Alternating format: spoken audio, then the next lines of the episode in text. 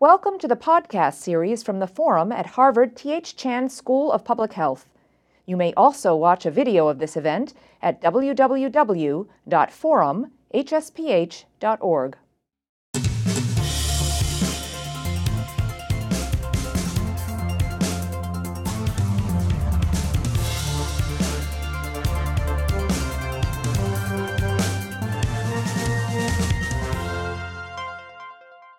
Hello and welcome. I'm Joe Neel. I edit Health and Health Policy at National Public Radio in Washington, and I'll be your moderator today for our discussion on childcare and health in America.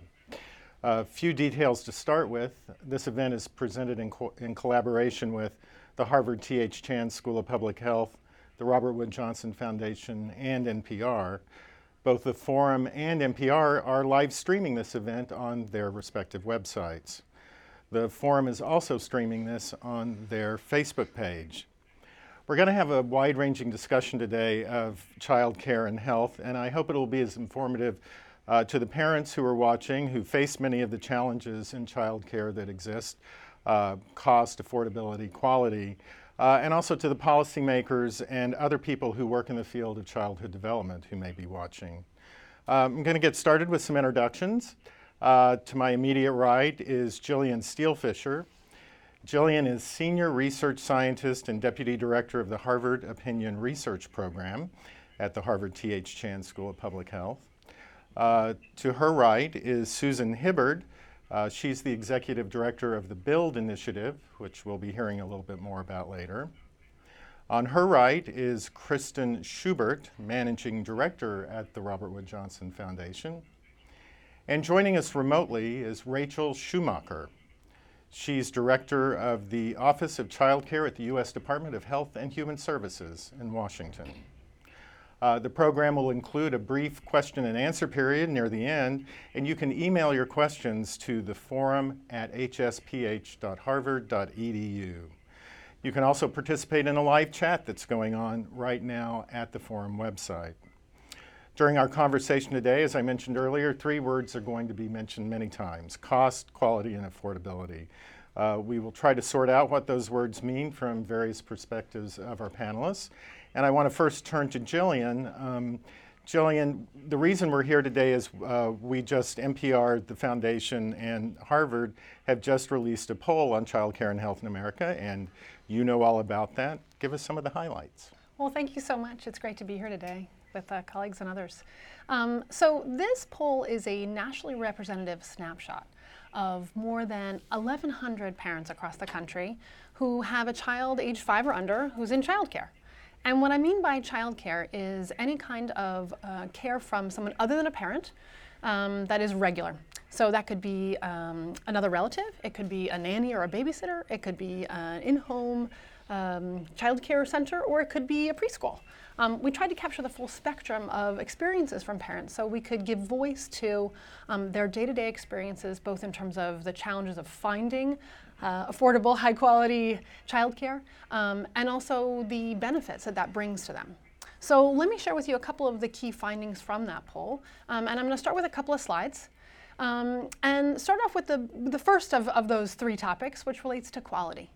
And I'm going to start by saying that the results of the poll really show there may be a gap between what parents see in terms of the quality of their childcare and what expert assessments have been about the state of childcare in the United States today. Um, so here I'm going to show you some data from the poll, um, tell you what parents are saying, and um, uh, in this particular question, we asked parents to rate the quality of the childcare that their child receives. And we said, you know, tell us what it's like from excellent to poor. And what we see is that a majority, a full 59%, say excellent. That's the highest rating that can be. Now, we asked them about other particular features of childcare that um, might contribute to quality. We asked about things like safety, the experience and training of the providers, um, preparation for later schooling, physical education, um, and again, large shares of parents are saying excellent.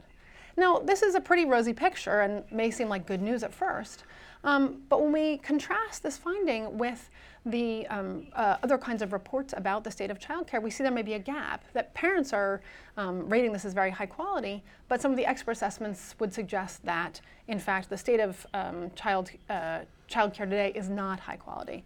So, for example, one of the seminal reports from the National Institute of Child Health and Human Development suggests that the vast majority of childcare is um, more in the sort of fair um, uh, uh, realm. Something on the order of about how much?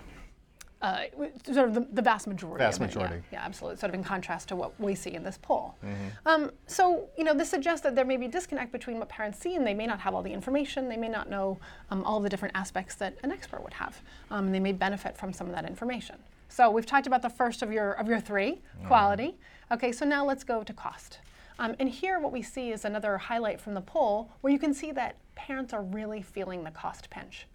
So in this um, slide, we show the parents who are paying a fee for childcare. We said, you know, um, uh, for uh, which of you does the um, does the cost of childcare present a financial problem for your for your family? And we see that a third, about 31%, um, say that it presents a problem for them.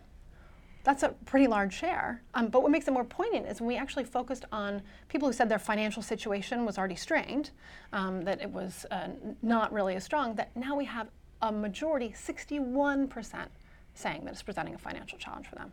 That's a really large percentage. So, third point, we've now talked about quality and cost. Let's talk about access. Um, so, what we see in, um, uh, to the next slide, is that um, a majority of parents say that they face limited childcare options. They may have only a few or just even one realistic option for care. Um, and um, again, we see sort of begin to see in this part of the, of the findings that these three issues are really interrelated.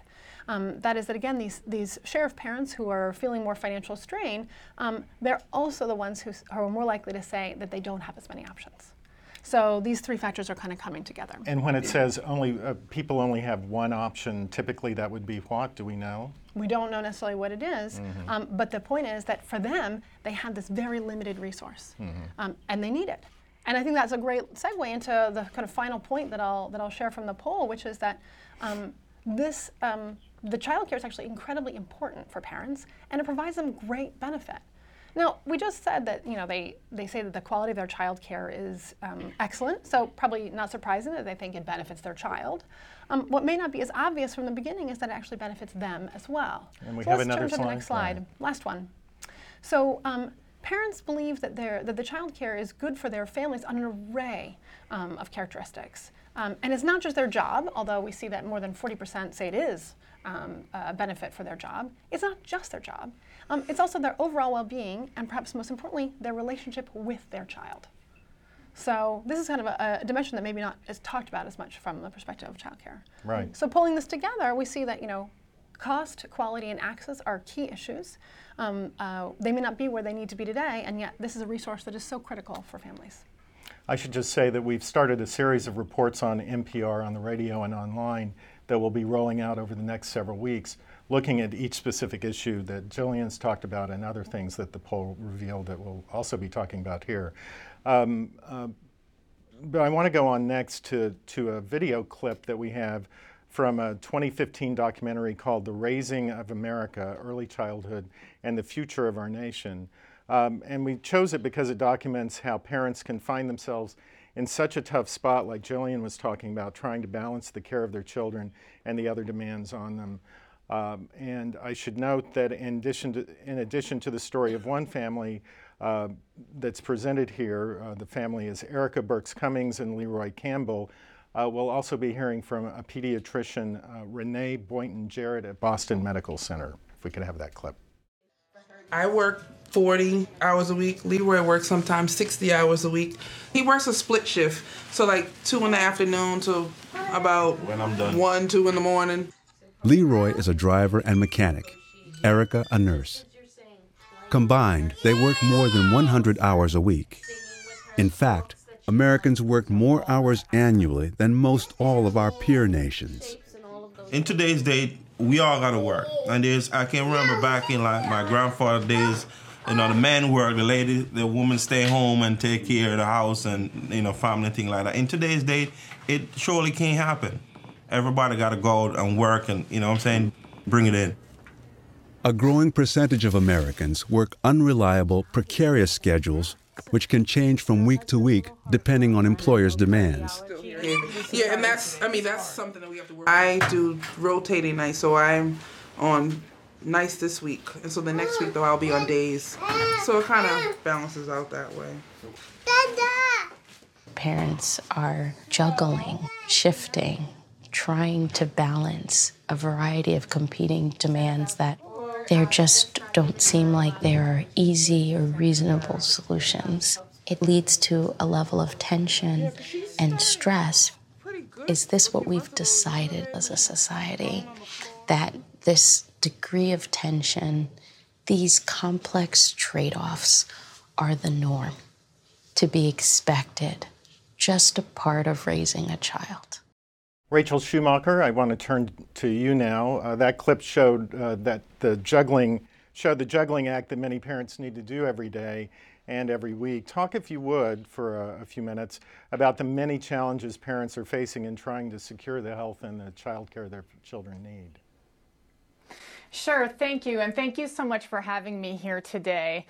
Uh, I think that this clip and this survey shows something that uh, really shows the incredible shift in America that we are starting to recognize that childcare is essential really for two generations. It's not just a work support, um, although it's desperately needed.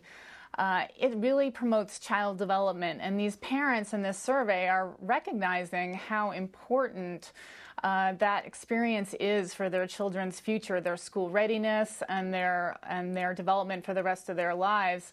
Um, they're right. Research has shown for over a decade how important childcare is to um, really promoting those early trusting relationships that help children learn, help children trust and learn how to work in a group, um, learn how to be successful in life and persist in challenges. And at the same time, the parents are, as you said, very stretched. They have a hard time finding uh, what they can afford. The average uh, cost of care in this country for an infant is it actually rivals the cost of uh, a year at a public uh, college for a year of college education. And that's something that a lot of parents aren't prepared for when they do have their first child. They are surprised to find out that they need to get on a waiting list to find that childcare that they really want um, down the street, that it might take longer than they have as leave to be able to get into that program and that it's going to eat up a huge chunk of their take home pay. And that's something a lot of young families are not prepared for. Um, at the same time, we know that the folks that are actually providing the care, the teachers and the caregivers, um, are not making very high wages. In fact, in every state in this country, according to some analysis we've done, those uh, the median take-home salary, the median income for these folks uh, would make them eligible for the SNAP program, which is the food stamps program, in every state in this country. And yet, these folks are charged with really helping um, helping educate young children, supporting parents. I love that the survey showed how much parents appreciate that connection they have with their child care provider. These folks are doing incredible work. Uh, and they need the skills and the qualifications to do it and the salaries, and they're currently not getting it yet in this country. And talk for a moment, if you would, about why uh, the quality of child care is so important. Oh, yes, that's a great question. Um, when children experience this um, early learning environments. They're in care on average for working parents 35 hours a week. So we often think about learning and preschool and starting at the K to 12 age, but that's not true.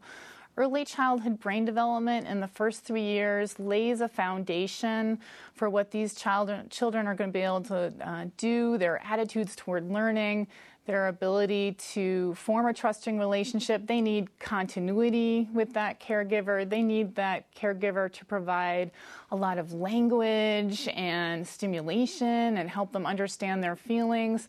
If that's not going on in that early environment, it really is a missed opportunity for these young children that will affect them um, as they go forward in their school and later on in the rest of their working career. And of course, it also reverberates through the family too, as the poll showed. Uh, parents benefit from childcare and high quality childcare too. Oh, absolutely. Um, I think that's one of the things I was particularly struck by in looking at the survey results is that. Um, a really high quality caregiver is partnering with those parents. They're talking to them about what they're seeing at home and telling them what they're seeing um, in the caregiving situation. They're puzzling through how to help with stranger anxiety and how to help the child, you know, learn uh, how to deal with new situations and how to get along with their peers. And those uh, exchanges are incredibly important for young parents um, to get, especially first time parents if they have that partnership, they can really um, be shored up in their own work and feel confident when they go on to their work or education, whatever it is they need to do, that their child is in a safe environment, that they're getting the stimulation that they need to learn and um, and that they really can come back and know that that child will be happy to see them but also have a really wonderful learning experience in their childcare setting. Thank you. Um, all, of, all of that, of course, speaks to uh, quality, which we're going to continue talking about here uh, a lot today. Let me turn now to Susan Hibbard. Uh, you had an organization called the Build Initiative uh, that helps state leaders uh, develop early childhood systems. Um, as a part of that, you're helping states and others develop quality rating systems. I'd like to hear more about that. Um, but first off, can you tell us what people in the field mean? uh, when they talk about high quality and tell us how that might be changing. Sure. Um, I too thank you for having me here and just great points that people have raised. The definition of quality has really changed over time, especially when you think about what I'm going to address quality rating and improvement systems when people started looking at the level of quality in childcare, they were really looking at a disconnect between the licensing requirements and what they knew to be safe, healthy, nurturing environments for children, for young children. And so quality rating and improvement systems and the focus on quality were raising the floor. Um, now, when we talk about qual- quality in a childcare setting, our expectations for that setting are much, much higher. As Rachel talked about, we're talking about the development of relationships and attachment between the adult and the child. We're talking about play and play as learning and really intentionally organizing the day so that the child can explore their interests, expand their language, gain uh, confidence, gain in peer relationships. It's a much more demanding uh, set of criteria for quality. And quality rating and improvement systems are really sort of a constantly changing but still in their infancy set of strategies that are looking at defining quality, measuring it, helping to communicate with family members and with uh, the, the folks who pay, which could be the private payers, could be the accountability to the government, communicating what quality is, and then improving that quality. And in many ways, it's a uh, continuous quality improvement set of strategies so that you reach a level of one or two stars, and it's defined what it would take to get to a higher level of quality. Um, it's a strategy that's emerged with enormous potential. Each of the QRIS in the country, and now there are uh, QRIS in 49 states and many of the territories, and, and now QRIS Quality Rating and Improvement Systems. Okay, thank we you. like the I the most, but some people focus on the R, the rating. Um, all QRIS have tiered quality standards and uh, ratings that go with those standards so that you know one star a two star or whatever the symbol is each one has a higher set of standards. And then supports for quality improvement a communication mechanism and then some kind of financing. But after that states really differ in what a qris um, is or can do. And initially communication was the idea, sort of related to the poll, that if a parent saw that this was a higher quality center by the rating, the parent would choose that center. So it was a way of educating the parent, creating demand for quality, giving an incentive because of the increased demand for the programs to increase their quality. So it was sort of a win win communication mechanism. Well, that's a great idea, and it's beautiful to communicate like that about the idea of QRIS. But as Gillian pointed out, so many parents don't have multiple options. And the options in the community or that are affordable may not be of high quality. And I think it's human nature that we all need to feel that our children are in a good setting when we go off to work, or we wouldn't be able to survive the day. So there's just a level of human nature kicking in there. Um, so now I think QRIS are sort of at a stage of recognizing that they're a push to help keep promoting quality. Um, the, the field recognizes that cost, availability, and location are going to keep being key issues, especially when transportation is such a challenge for poor families. Um, and that therefore we need to invest in the quality and increase the number of quality programs, not just communicate which ones are quality, but actually create quality so that all families eh, with young children can have that positive experience and know that the children really are not just safe, but that their brain development is engaged, that those first 1,000 days are being put to good use, and the child is able, able to just naturally expand their curiosity and learning. Um, I have one question that I don't want to put anyone on the spot right now, but I want you to be thinking about it because when we have the question and answer session later, I, I will raise it again. It's 2016. Why are we only now thinking or getting started with quality rating systems that parents can use. It, we have quality ratings for just about everything else in our life, including restaurants and et cetera. So why can't we get something more basic than this? But I'll come back to that in the, the Q&A. I want to go next, though, to uh, Kristin Schubert of the Robert Wood Johnson Foundation. Uh, to put this in a, a broader societal perspective, uh, the foundation for several years now has been talking about a culture of health emphasizing this idea that it's not just health care, it's a whole societal effort to improve health. Uh, help us understand, if you would, how these poll findings are fitting into the bigger picture. Yeah, I'm happy to, Joe. I'll, going to your question for a second, though. Oh, sure. I think Renee uh, Boynton Jarrett said it best. Is this what we've decided is the best we can do for our children in this country? So I'd love to pick that back up with you. I'm so pleased to be here. This is a, a critical issue um, for us as a health and healthcare foundation and for our society. Um, I am very blessed. I get to work for an amazing organization, the Robert Wood Johnson Foundation. Our vision is to build a culture of health for everyone living here, and really central to that is ensuring that all of our children get off on the best foot possible. Um, I'm also, though, blessed because I have an amazing family. And I'm telling you this because um, I remember too well um, about nine years ago when I was having my first child, I was ready to go back to work. And Rachel, I was unprepared for sure.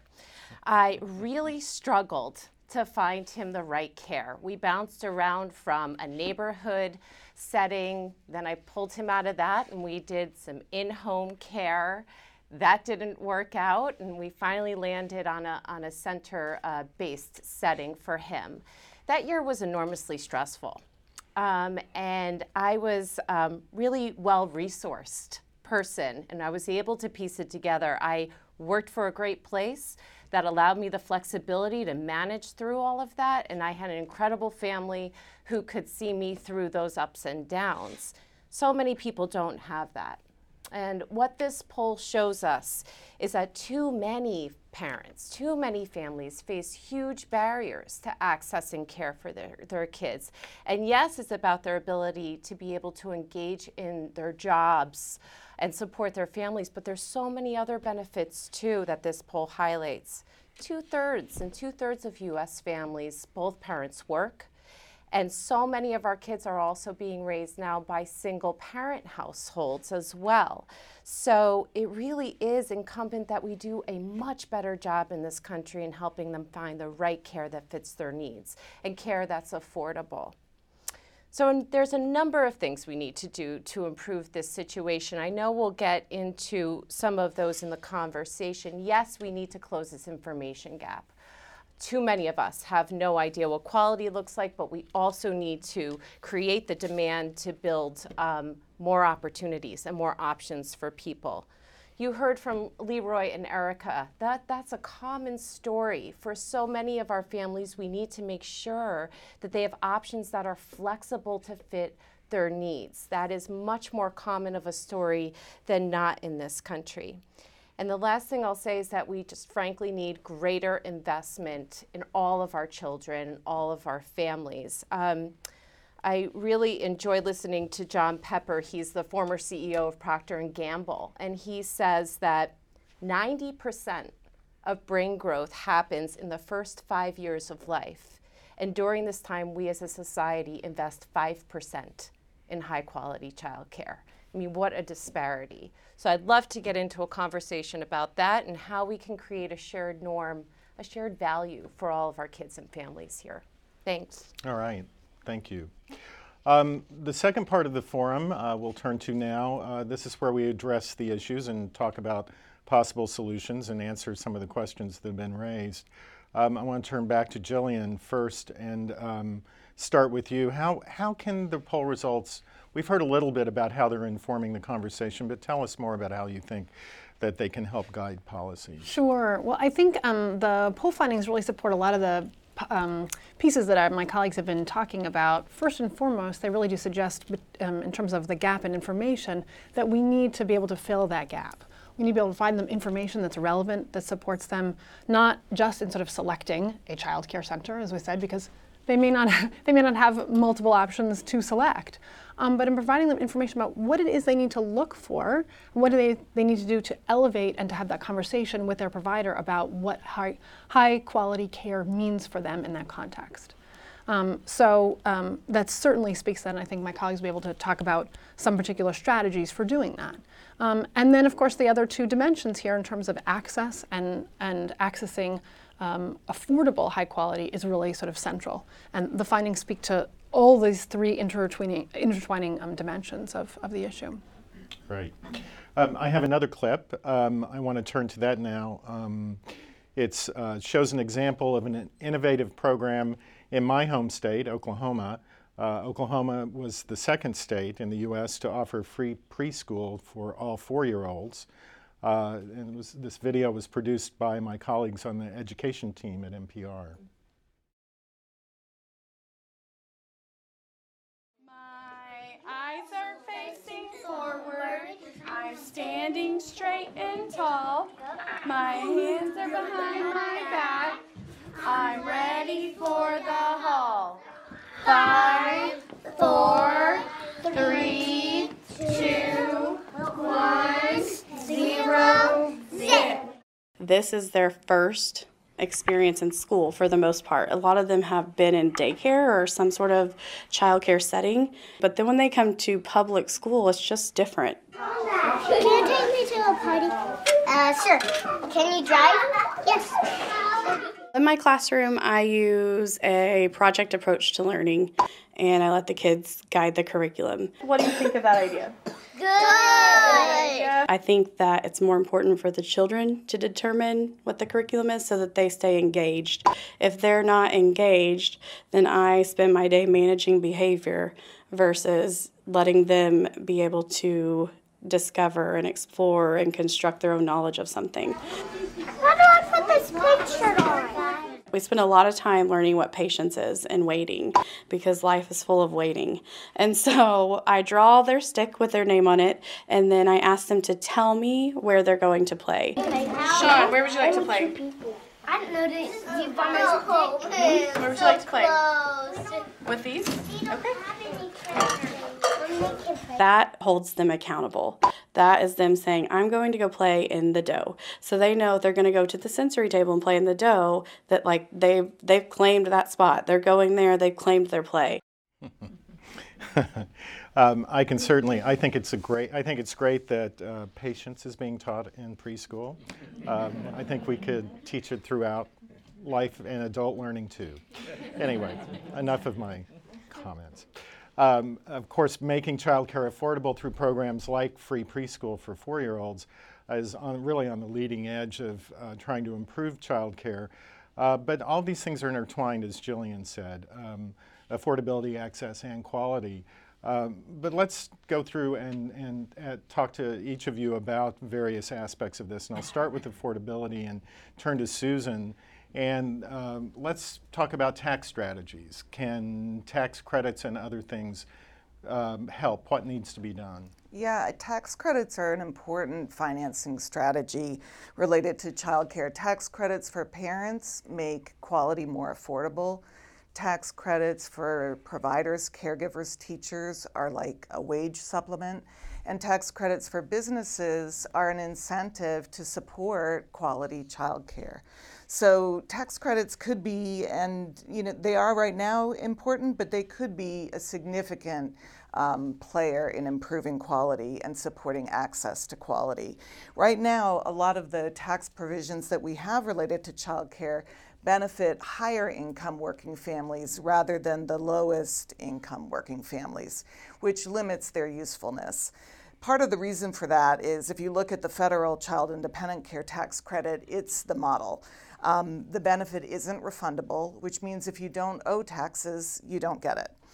The amount is capped at an unreasonable amount that doesn't relate to the college education cost of childcare for infants that Rachel pointed out.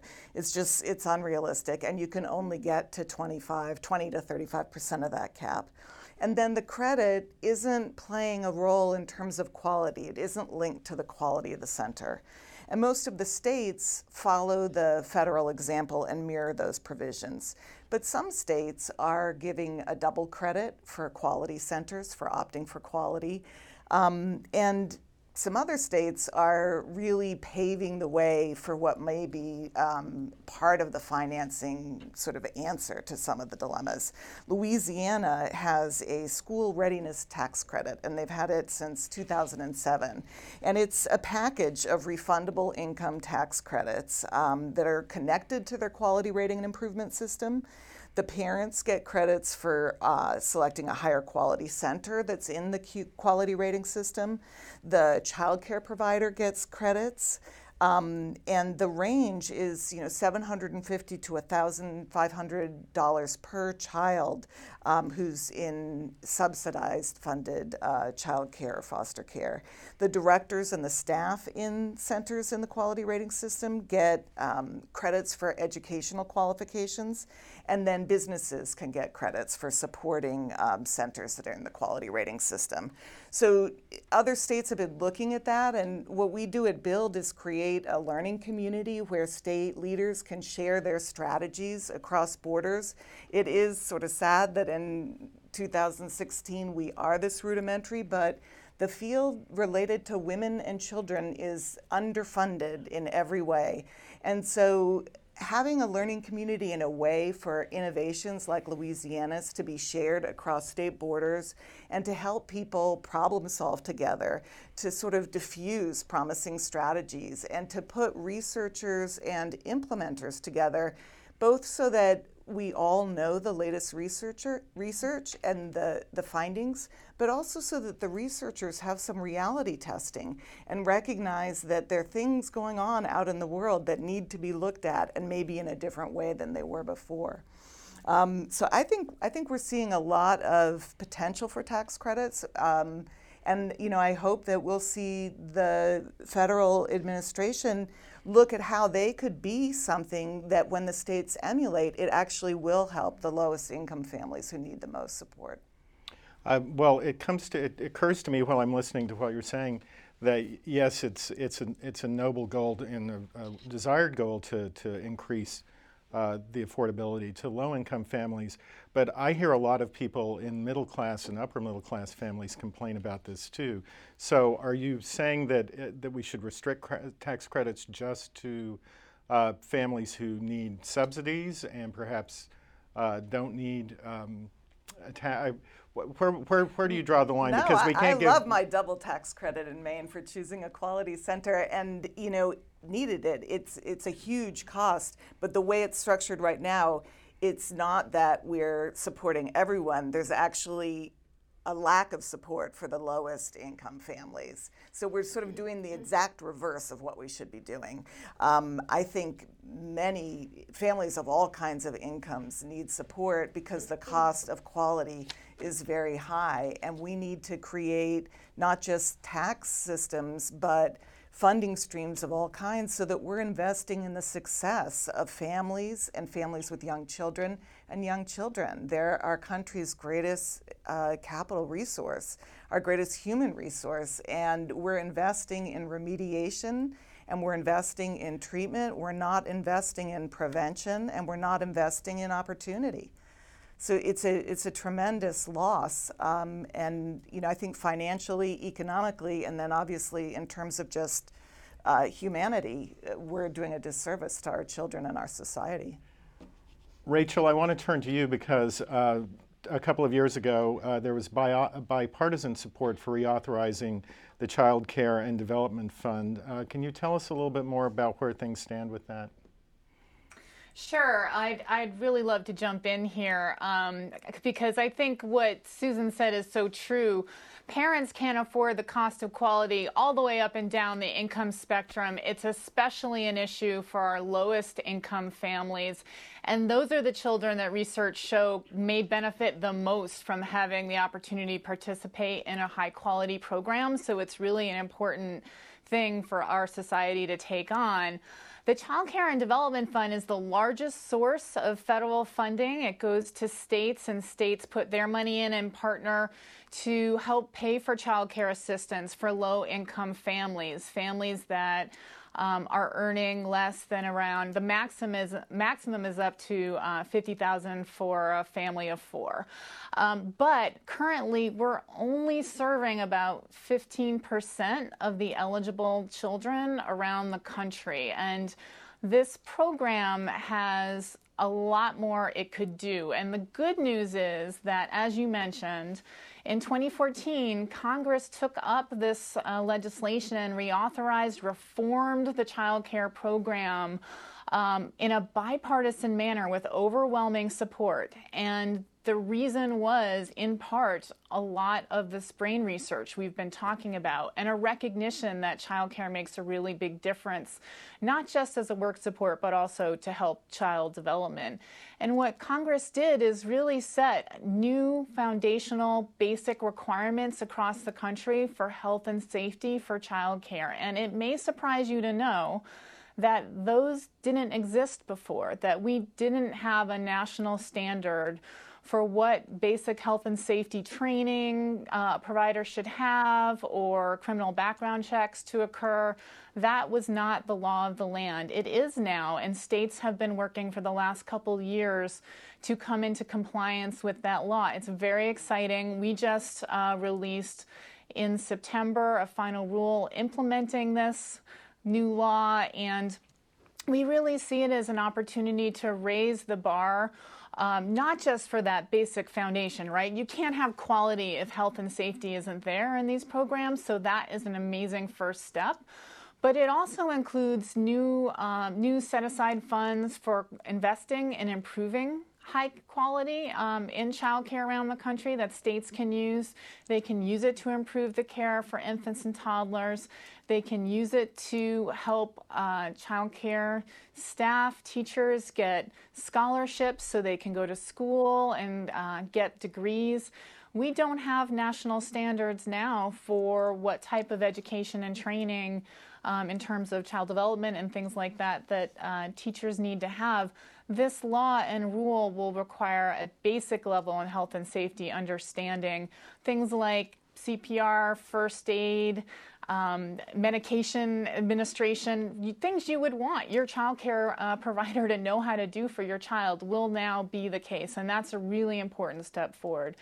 Um, where we still need to look is fully funding um, what what this program could do and what it's set up to do um, the president put forward a proposal for the last two years in his budget to expand access to child care assistance and really provide a guarantee for families with children who are infants and toddlers up to the age of four. Um, and for them to access higher quality care. And that means paying more per child for care so that those uh, families who are part of this program can access more of the care in their community. And it will make a huge difference um, if parents have, uh, have more ability to choose across the spectrum if they can afford higher levels. Um, there's some demand out there, we can tell from this survey. Parents want high quality, they want to be able to find and afford that type of care we as a society and as a country need to take some steps to really help parents do what they know is right for their children and not make it so hard for them to do it. Make it easier using these quality rating systems, but also making it so that um, in low income communities where perhaps none of the parents can really pay the true cost of high quality, that's not what's driving the child care market, that there's other supports that are through this program and through other means that could make that care exist in that community. Because quality should be the same for all children, no matter what income, uh, no matter the name over the door, preschool, Head Start, child care, we've been throwing around some different terms. Our vision is that all children have access to a similar level of high quality care, and we're working very hard toward that vision here. But I assume, like with all funding issues, it will have to now wait until uh, the next administration and the next Congress to, to get that through. But there has been some significant bipartisan support. Yes, and that's what's so exciting about it. That's the good news. I think that um, we have seen some really strong support on both sides of the aisle for this issue. People get that it supports local economies in their districts, it supports their um, families, their constituents. It supports so many uh, of the children and families that um, people meet every day, that our that our policymakers um, talk to, and they're hearing it, and they they want to do something better for our children and families. I believe that's true. All right.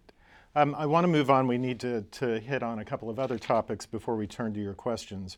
Um, I want to talk about access for a few minutes and turn to Kristin. Um, from our poll, we know that not all families have options in terms of location, care, costs, other options. Um, talk to us more about that. Yeah, I'll um, I'll pick up on some of Rachel's points. Um, and, and, and try to hit three main ones. We, we know that there are childcare deserts in this country.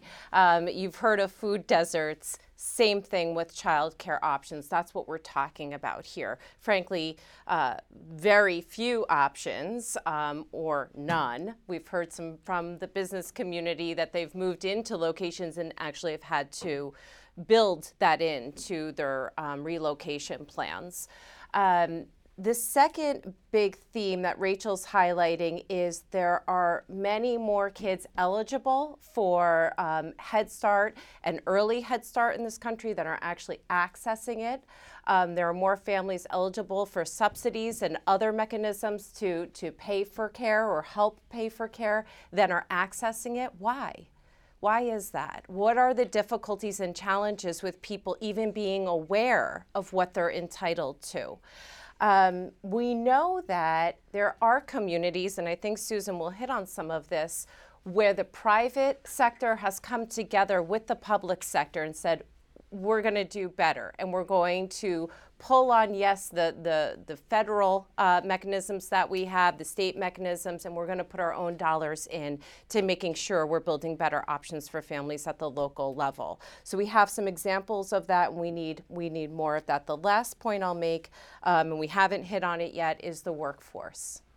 Um, the workforce in childcare is among the lowest paid in this country. It is um, it's outrageous. Many of them qualify for public assistance themselves. Um, we need to talk about that. We need to talk about how, yes, we need greater investment at the federal level, but we also need greater investment from the community on up. So I hope we get to that too. Okay. Um, I want to talk a little bit about quality. Um, the, I, all, all of you can address this. Um, research has shown that investing in childcare does pay off, and we've heard uh, some of the things today, uh, some, especially the brain science um, benefits that Rachel was talking about. Um, but really, uh, what our, poll found, and maybe Gillian, you can uh, address this, that parents really thought that childcare had a very positive impact on both um, both the child and themselves. Absolutely. Um, and in fact, um, so first, exactly what we said, which is that the poll finds that um, parents think that childcare is good for the child, um, for their overall well-being, for their um, educational attainment and uh, cognitive development, um, for their um, emotional well-being, their physical development. Um, but it's actually not just today. So one of the things that, um, you know, I didn't have a slide of this, but let me just have you imagine some of this um, really rich data, which is to say that when we talk about the long-term benefits of being in a high-quality childcare setting, um, parents are really in agreement that it has benefits for the child in terms of their later schooling, in terms of their, um, you know, uh, overall health and development. I mean, they, this research that's been out there is making its way into the public sphere and is known. And so there's a demand for quality from parents. And so we see, for example, that it's one of the differentiating factors when they're looking at one provider versus another where they have a choice. They want high quality. Um, and so I think that, you know, a key takeaway is that really there is demand there. Right now they think they're getting it too, which is the trick from the from the public perspective. Um, but there is a demand there that we hopefully can tap into and engage the public more meaningfully in this dialogue. All right, I want to turn to your questions now. Uh, let's go first to our online questions, and Lisa Mirowitz is here to uh, give us our first online question. Great, thank you, everyone. We have people, a lot of questions coming in, a lot of people joining our live chat. Um, let's start out with this question from Singapore. What can we learn about from other countries with successful child care policy programs and happy populations. Northern European countries like Denmark, Sweden, Finland, Singapore, Japan, any other country not on this list to improve our child care. Who wants to go first? I think you all would like to say something. I can jump in with a, a, a headline. I think what you see in those countries is a common shared value for all kids right from the beginning. They understand implicitly how much early childhood matters to lifelong health and longevity and prosperity and productivity. Um, they understand the benefits to their country as a whole. Um, and it really starts there. So it right from the get-go, the conversation um, has a different tenor, and investment across the board looks very different than it does here in the United States. And that's where we need to go. Rachel, could I pose that question to you? Um, yeah, that's a, that's a really good question, and I think there's lots of reasons why countries have different policies. But one of the things that I am struck by when I look at these other countries is their emphasis also on the importance of um, women being having an opportunity to to participate in the labor force and not have to um, pull back on their careers or um, not enter the labor force at all when they have children, and to make sure that the system isn't hindering those choices and is actually enabling enabling a full choice. And it's also um, uh, they often also offer paternity leave as well. So there is a, a very important focus on helping uh, helping parents keep their career focus without having to choose their career or just the ability to put food on the table um, over their child's well-being and to make sure that that isn't a choice it shouldn't be a choice any parent has to make and I, and I do think that's one of the motivating factors when you look at these other countries. And we do see when you look at the, the survey results also that when the child is sick, who stays home, it's often, it's often the mom who has to stay home. It's really challenging to have young children and to stay committed and fully involved in your career when you don't have reliable childcare. It's just it's stressful. And that's what our survey told us, and that's what that first clip told us. And um, you can, I think the Oklahoma example and what other countries tell us is that when, um, you know, a country makes a choice to put their resources um, on the line, you can fix this problem. Um, this can be something that we fix in our lifetimes. It's going to take a little bit of figuring and jiggering with our budget, but we could do it and we could make uh, children and families' lives a lot less stressful around this country. All right, we have a lot of questions. Let's go to the okay, next one. Okay, let's do another one. This is from a viewer in South Carolina.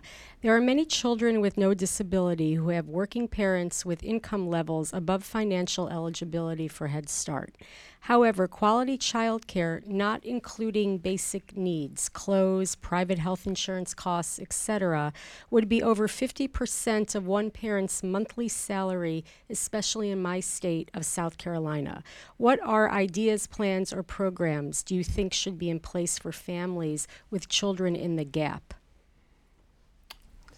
I mean, I think this is exactly mm-hmm. w- what we were, you know, trying to address that this cost issue is an issue that affects not just the poorest working families, but a whole wide array. And right now, we have some strategies that meet some segments of some populations. Um, and we need to, I think, make the commitment and then find the dollars to actually pay for the cost of quality for all those who can't on their own. I think that's part of the tax credit push, but we need actual funding, um, you know, massive support at the federal and state level to make it happen.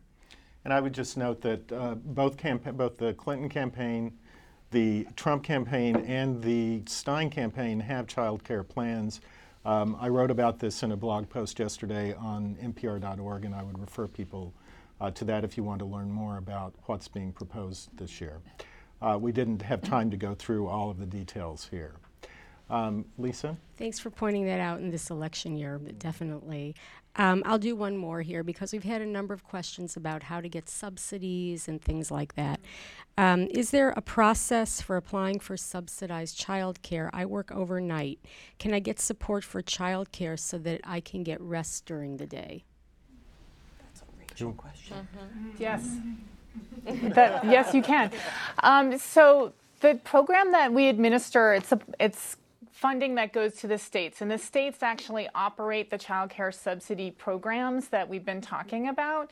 So every state uh, provides their own system for accessing these types of services, usually in the Department of Human Services or in uh, the Department of Education in the state. But there are also very often something called child care resource and referral agencies in states, and they provide a wealth of information on how to find childcare and um, can link you up with these other types of resources that we're talking about. Um, you can also go to our website, the um, ACF Office of Child Care website, and get links to um, to information in uh, different places around the country. I think also there's a national website you should look at called Child Care Aware of America, which can help you find your child care resource and referral agency in your state.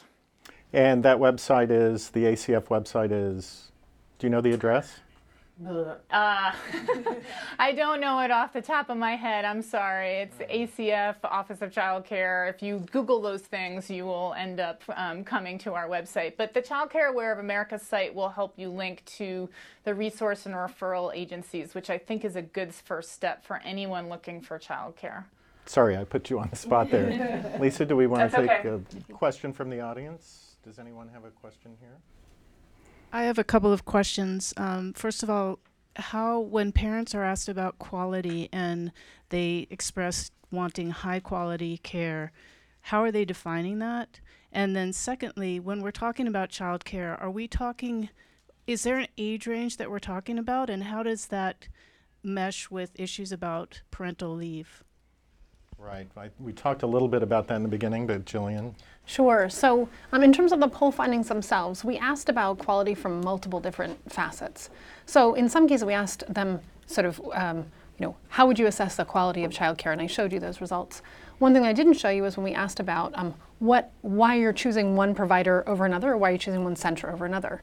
And there we saw that about 70% of parents cited something to do with quality. Now, there we have some insight about what they meant by quality. And they talk about things like the nurturing relationship with the provider, their ability to provide fostering environment to support children's curiosity, to um, help them learn um, a lot of the kind of core dimensions that we subsequently then asked about in that. So parents really are talking about kind of the heart of some of this dimension of quality. Great. Um, another question from the audience? Okay, here we go. Hi, thank you very much. So, besides voting in November, how can we put pressure on, us, on our legislatures or just in our communities to invest in early childcare? Susan? I think for a long time we've been afraid as a field um, and maybe as women predominantly to ask for the cost uh, for what we really need. Paid parental leave would be a huge um, assistance to the infant child care problem. I think that um, that's a policy that many countries and some states in our country find makes sense um, and not just for the woman, but for the uh, the father, if there is a father, you know, for any parent, um, any caring adult for that child. Um, I think that so we have to demand. I think the investment, investment in the early childhood workforce, investment in children. The least amount of investment goes even in our education. Just looking from an education perspective, the lowest investment is made in the years that have the highest impact in terms of brain development and learning. And we can do this through policy change. Legislators need to understand we've done it before. Senior citizens used to be the poorest segment of our society in the United States. Now, young children are the poorest age group in our society. So, a policy sh- shift like Social Security can change things. We can change all that. And a lot has changed in the last five to seven years. Now, there are 20 states on the path to having deep infrastructure related to quality. And I think if we can keep pushing for the next federal administration, the next state administrations, and our local officials too, to think about all of the options to actually improve quality and serve young children and families, that we can do it. So I think it's really speaking up and demanding what we need. Kristin? Start talking about it at your dinner table. Tell tell your your your parents and your friends over Thanksgiving about what you heard today. Start educating yourself because we have a huge gap still. We're in an audience, I think, of um, like-minded folks who do understand the science. Not many people do yet. We still look at babies in this country from a certain vantage point. It's not well known yet. We need to start uh, talking to one another about this incredible time of life and just how important it is because the science is exploding and we haven't caught up yet. So I would just say, add it to Susan's, just get, get educated and start talking start about at it. home. Yep.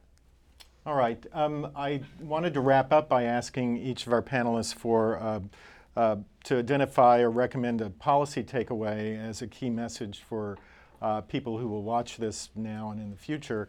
Uh, I think we've kind of touched a little bit on that, but uh, I'll start with you, Gillian. Do you have a policy takeaway for us? Sure. Well, I think the, you know, my focus is, of course, on the public, on parents themselves and what they have to say. And this poll tells us that they see the benefits of childcare, of high quality, accessible, affordable childcare for themselves, for their child, for their families, for their jobs. They see those benefits. And they're beginning to see a bit of that science um, in terms of the long term benefits and the investment that you can make. Um, in very young children. And so the, the sort of policy takeaways, we have to now leverage that public demand through meaningful policy, keeping in mind that parents um, feel like right now, for their immediate need, it's okay, but it's fragile, right? So their immediate high quality, uh, their immediate care is high quality. But what's the broader system and how we can bring them into that conversation with that sort of dual edge of, of, of their involvement?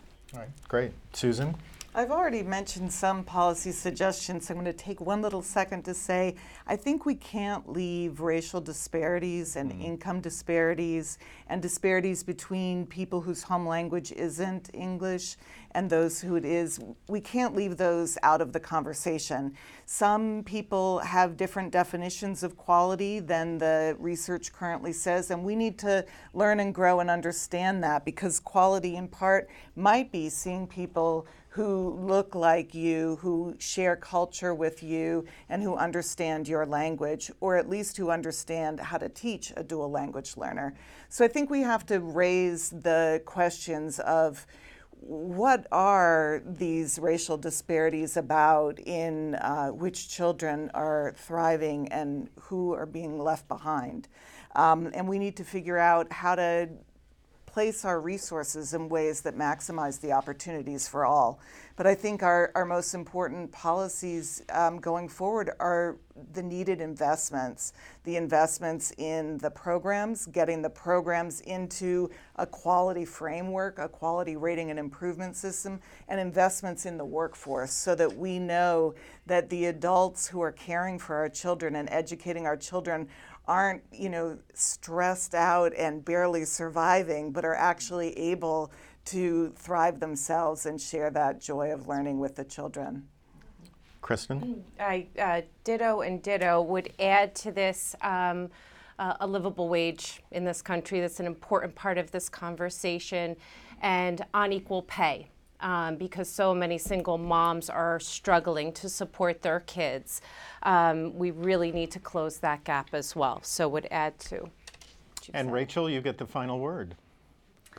Wow, and everyone has been so eloquent. Um, I would just say two things. One is we've been all saying it the true cost of high quality care cannot be borne by parents. We have to recognize as a society, as a country, that that's something we have to solve together. And the second one, I'm going to use that term you use so nicely childcare deserts. We have to really shore up the choices, particularly for our low income communities in rural areas. We need to provide the types of supports to make that high quality happen no matter where you are in this country so parents really do have equal access to high quality care for their children. Well, thank you. Um, and I want to thank the forum for presenting this today. Um, it was a very stimulating conversation, as usual. I want to thank the staff, Lisa, Christina Roach, and all the people behind the scenes. And I particularly want to thank our panelists who um, came, um, came here and also joined us from Washington. Uh, the conversation is not over. You can continue the conversation on the forum website at forumhsph.org. And note that the next forum in this series is on domestic violence. It's called The Domestic Violence Crisis Mobilizing the Public and Private Sectors, and that's on October 24th, again at 12:30 p.m. Eastern Time. So, thank you very much.